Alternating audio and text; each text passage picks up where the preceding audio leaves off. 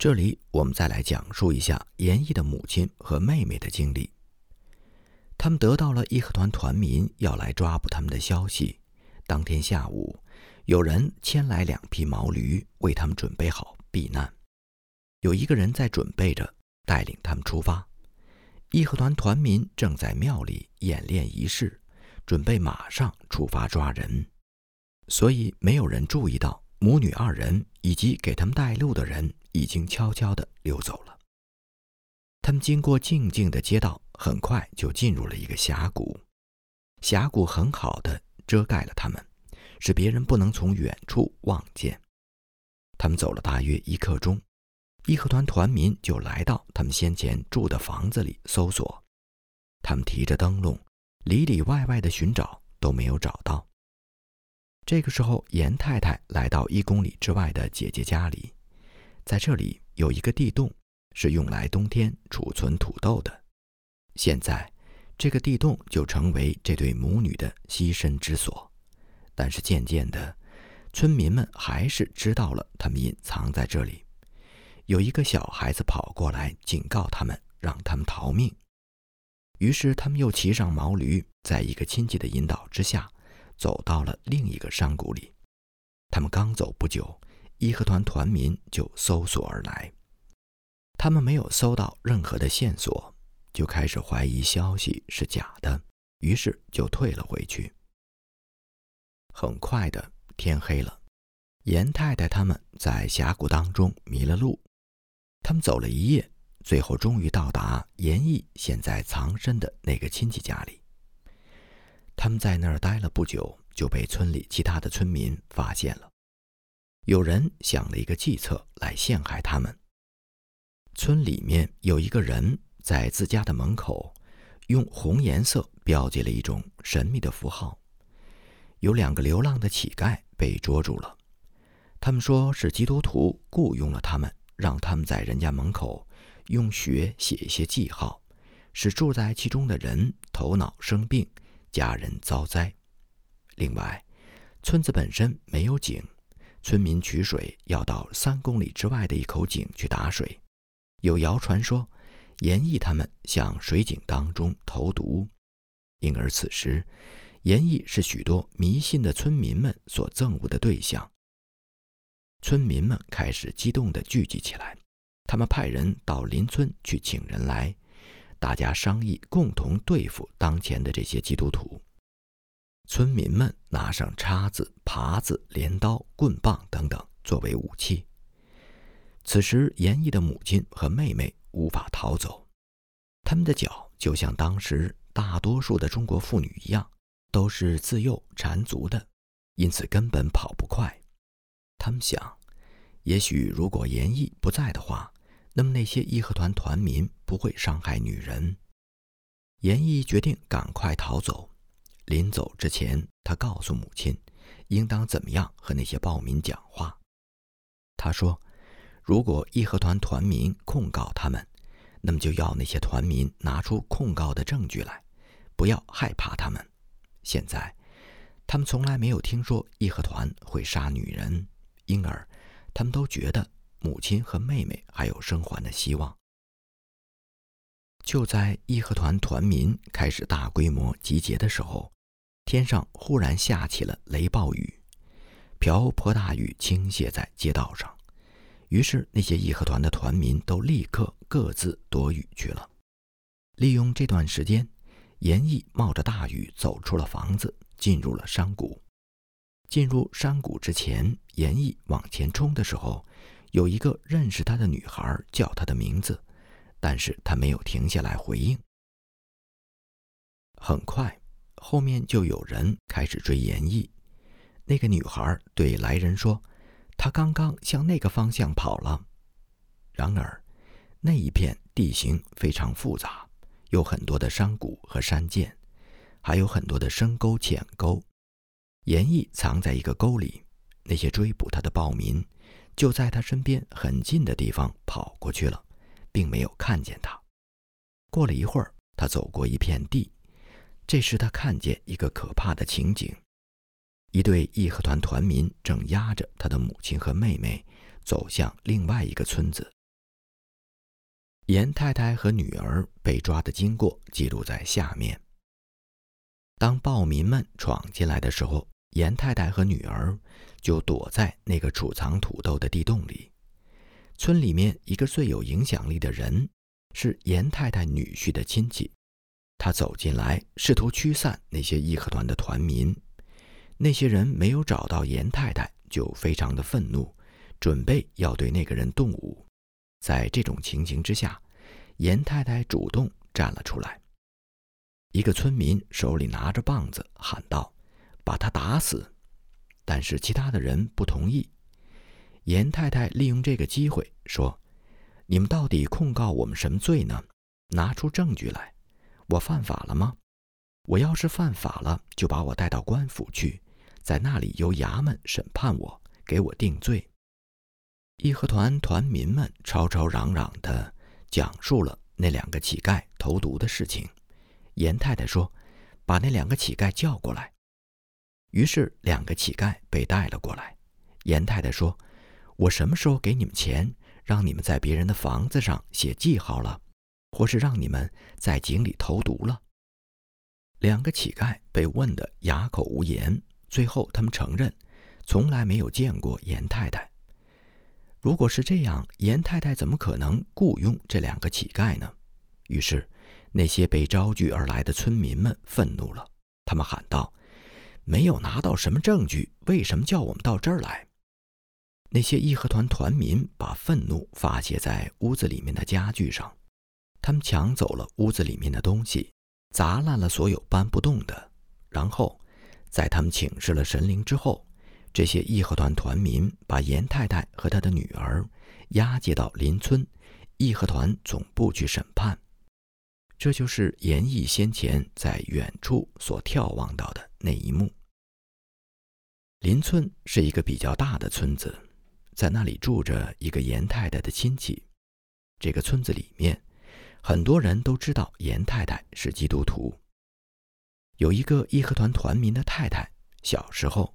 就在张家口教会学校念过书，有很多义和团团民都去张家口的教会医院看过病，也有很多人在严太太家的桌子上吃过饭。当这些磨刀霍霍的义和团团民正准备审判来犯的时候，他们忽然发现，被押解而来的竟然是严太太。于是，大家手中明晃的刀枪都垂了下来。他们低着头，脸上露出惭愧之色，大家都沉默，不发一言。然后有一个人叫道：“活埋了他！”有些人附和着，但是更多的义和团团民踌躇着，不愿上前。这时，有四个人，他们平时是村里面臭名昭著的恶霸，然而他们的心里一定有着良知。他们上前为这个无助的严太太求情。他们说：“为什么要杀这个善良的女人？我们从小就认识她，她经常到这里来传道。由于她的影响，很多人去张家口教会医院看病，都得了医治。她丈夫也是一个好人，他从来没有害过我们。他对我们没有敌意，为什么要杀他？如果非要杀他？”你们就不要在这里动手。村里的义和团团民听罢，都嘟囔着：“我们并不想杀他，但是他必须得离开。”当时天已经黑了，那四个人就求情说：“不如让他在亲戚家里住一个晚上吧。”就这样，惊魂未定的严太太和小女儿在亲戚家里歇息下来。然而，义和团并没有散伙。天黑以后。他们的怒气和胆气似乎更加的猖獗。就在他们想要闯进屋子里来的时候，严太太的丈夫严先生来到了村子里。之前，严先生曾经从张家口逃到了蒙古，现在他回来寻找家人。听说暴民们要从前门闯进去，严先生就悄悄地从后门先进去了。义和团团民闯进来的时候。严先生、严太太带着小女儿，已经蜷缩着躲在炕头的后面。义和团从窗户往屋子里面看，并没有发现他们，于是大喊着：“他们逃走了，快去追！”就在这个节骨眼上，又发生了另外一件事：有两个陌生人来到村中的旅店，他们手中拿着一瓶用来染布的红色液体，而此刻，义和团团民听到谣言说。有两个人是给别人房门口写血字的二毛子，正住在旅店里。于是，他们愤怒而疯狂地冲向旅店。他们把那两个无辜的生意人给杀了。此时，严太太和女儿也趁人不注意，从砖墙的后面的一个洞爬了出去。两名亲戚牵着毛驴帮他们逃走了。在黑夜当中。他们向张家口逃去，此时去张家口就如同进入虎口。但是严太太和小女儿又能去哪里呢？他们又能到哪儿去找到栖身之地呢？第二天下午，载着他们的那两匹毛驴实在走不动了，就停在路边休息。这时，又一队义和团团民突然冲了出来。他们手中的刀上还流淌着刚刚杀过人的血。他们认出那牵着毛驴的是严太太的妹夫，于是这些暴民立刻就进入了嗜血的状态。义和团团民在动刀之前，先要向神灵祈祷，然后念一些咒语，之后才开始杀人。严太太的亲戚口齿伶俐，他向义和团团民辩解。义和团团民说：“看看现在的庄稼地里这么多贫瘠干旱，有好几个月都不下雨了。难道这不都是因为那些外国鬼子和跟随他们的二毛子吗？”严太太的妹夫继续辩解。就在他和义和团团民仍在争吵的时候，严太太带着女儿干脆骑上毛驴走了。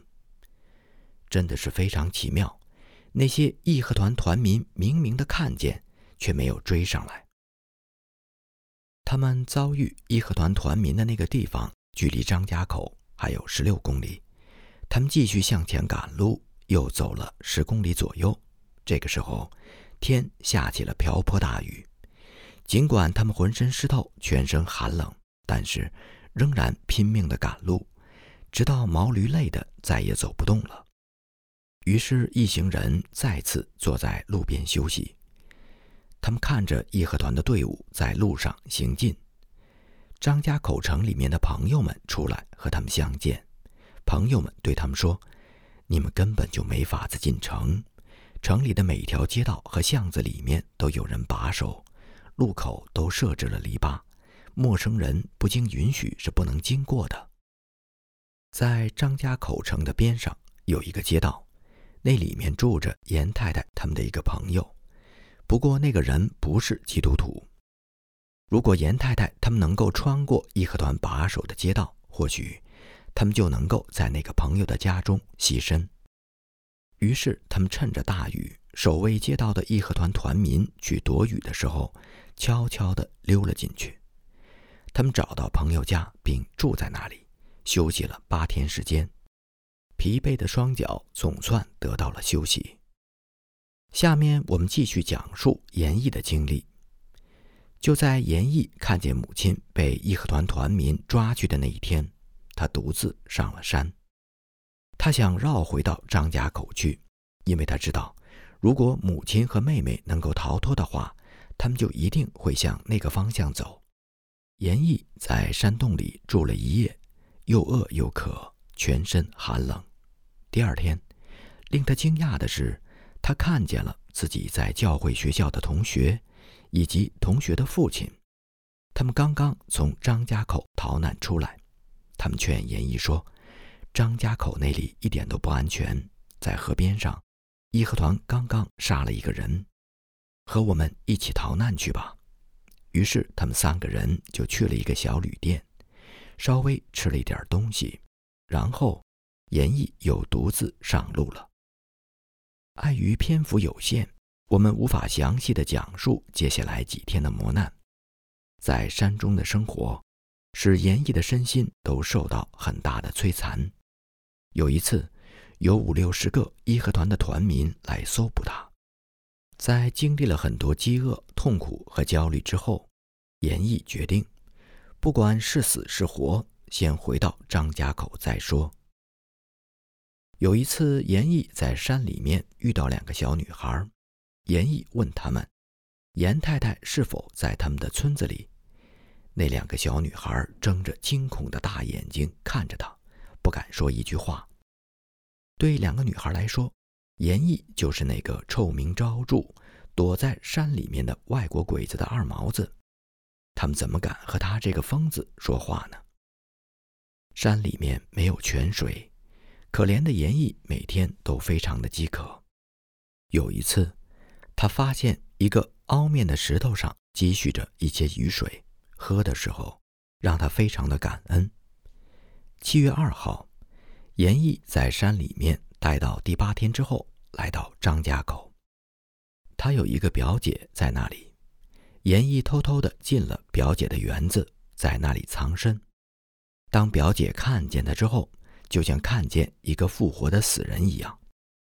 他喜悦的从表姐那里得知，自己的妈妈现在也藏在张家口。但他现在不能去见她。严毅的妹妹现在住在十公里之外的一个叔叔家里，那里的人们并不知道他妹妹是一个基督徒。严毅的父亲后来也到了那里。张家口的教会被清洗一空，但是义和团团民并没有焚烧教会的建筑物。就在严毅到达张家口之后的两天。张家口的义和团专门去宣化城，把那边的义和团邀请过来，他们要一起共同对付张家口的外国宣教士，以及跟随宣教士的二毛子。七月五号，就在义和团火烧张家口教堂的六天之前，严毅以及母亲只好再次寻找栖身之地。那一天，他们走了二十五公里，饿得不行。他们后来去一个远亲的家里要了一点吃的，那里的村民认出了他们，知道他们是基督徒。一个人喊着说：“我去叫义和团。”说着，那个人就跑了。村里面有一位老人对严毅的那位远亲说：“把他们赶走，否则他们会给咱们的村子带来霉运。”严毅的母亲准备离开，但他们的那位远亲反对。他说：“你们现在能去哪儿呢？就待在我这儿，我会用性命来保护你们。”然而严太太不想连累他们，就拒绝了这位远亲的好意。这位远亲就送给他们一匹马，严毅和母亲骑着马走了。后来严毅和母亲还听说，在严毅舅舅家附近的义和团都散伙了。于是严毅带着母亲就去到舅舅那里栖身，他们住了好几个礼拜，直到义和团的风暴完全过去。那些义和团的组织，由于他们迷信的形式和催眠的行为，就变得非常的癫狂，以至于到了一种激烈的程度，开始招惹公众的反对和讨厌。这种状态之下，很多人开始呼吁解散义和团。义和团团民已经杀了很多天主教徒，但后来，他们变得更加疯狂。整晚整晚，他们四处游荡，随便杀人。因此，义和团曾经的风光不在了，人们开始越来越讨厌他们。另外，由于天上开始下雨了，农民们要忙着干农活儿，因此。村民们不再有时间参与这些义和团邪教般的疯狂行为。严毅的两个哥哥这个时候也来到他们的舅舅家中，和严毅以及母亲相聚了。邻居们不再在乎他们，也没有人开始热心向义和团告密了。他们在舅舅家里住了几个礼拜之后，听说。外国的军队在天津打跑了那里的义和团和朝廷的军队。不久之后，就传来官府的告示，要求保护一切基督徒。令人感到讽刺的是，慈禧太后带着光绪皇帝逃亡，他们从北京逃向西安，结果在路上就是从严毅舅舅家旁边几公里之处经过的。一九零零年的风暴终于过去了，严毅他们终于又能够重见天日。有很多的朋友从各处来安慰和问候他们。十月份，他们回到了张家口，那里现在已经是一片狼藉，遍地灰烬。教会似乎是被人连根拔起了。到了十一月份，张家口终于为自己曾经的暴行付出了沉重的代价。严毅在城中看到，有四个国家的军队来到张家口抢劫钱财，他们抢劫了城中那些富庶的商店，夺走了四千件毛皮衣服，抢走了三万两白银，然后回到北京。在张家口地区，有三十一个教会基督徒被残忍杀害；一百公里之外的余城也有很多基督徒被杀害。有六位教会的姊妹被义和团团民扔到了一口井中，然后用泥土和石头将井封死。在那些幸存者中间，有一些是华北教会神学院的学生，包括严毅。以及万新和他们的家人，他们都是那些在旷野和山洞当中漂流过的人。山东，山东省的巡抚现在是袁世凯，袁世凯的前任是玉贤。玉贤做山东巡抚的时候，曾经极力推崇义和团，并使之大力发展起来。后来，玉贤被调职山西。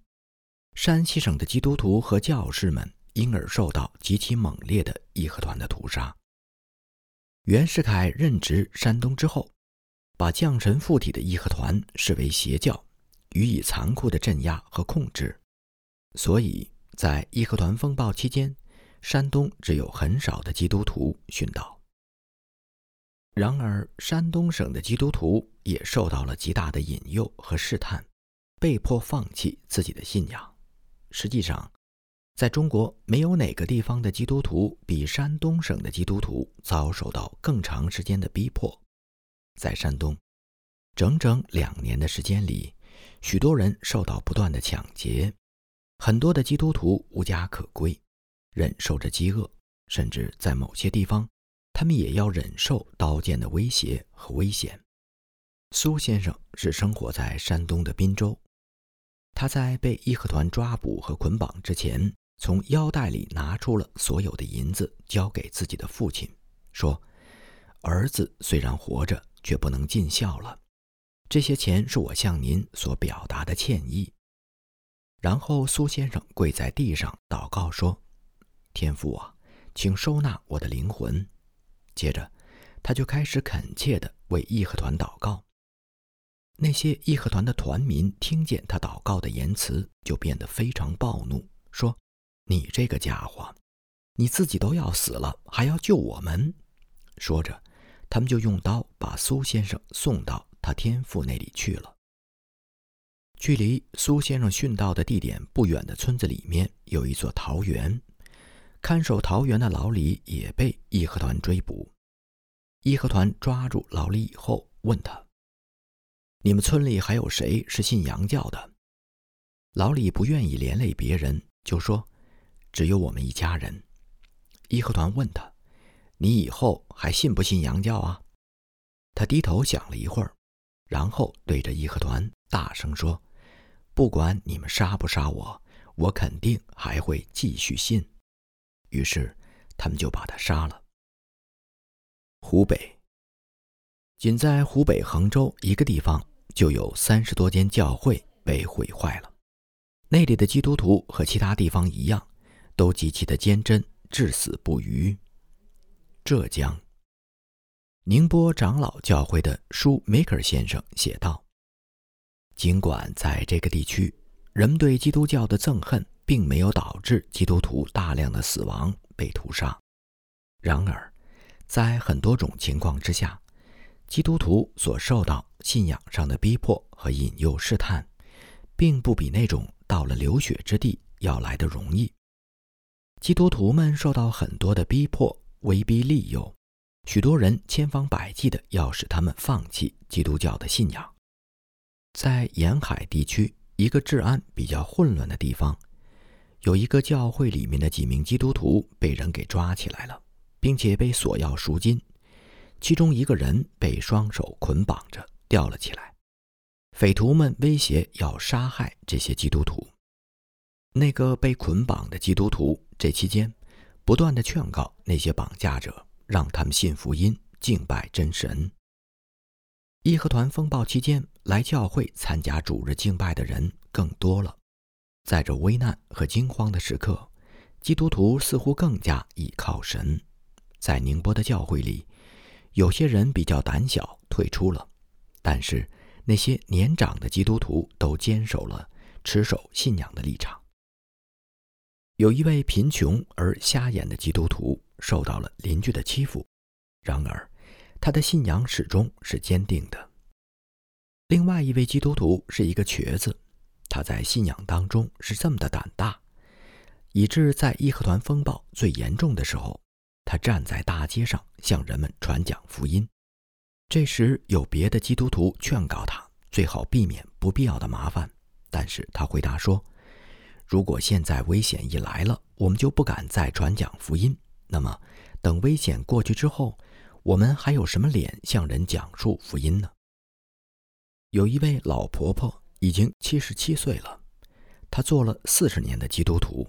在义和团风暴期间，他的邻居们安慰他说：“这么多年以来，你一直是我们的道德楷模，我们一定会保护你，使你不会因为自己的信仰而遭受迫害。”在我们各处所有的教会里。基督徒都受到人们的威胁、嘲笑、戏弄，但是他们当中绝大多数的人都坚定地站立着。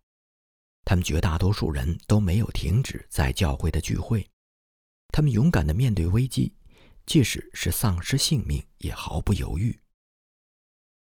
在宁波以南三百公里的地区，有很多中国基督徒是属于中国最大的传教士协会。中国内地会所开创的教会当中，那些基督徒们在信仰的逼迫面前，没有丝毫的动摇，始终坚贞如一。有为数超过四百个基督徒的家庭，他们的财产遭到了剥夺，许多人一贫如洗，还有很多人的生命受到威胁，还有几十个人为了躲避人们的暴力，不得不躲藏到山里。生活在山洞当中，在那几个月的艰难困苦当中，有一些人死在了逃亡的路上。不过，只有一个人是直接被杀害的。有一位六十岁的老传道人，很多基督徒都热爱这位热忱讲道有力的老者。大家同时也知道，他是一位热忱祷告的基督徒，每天早上。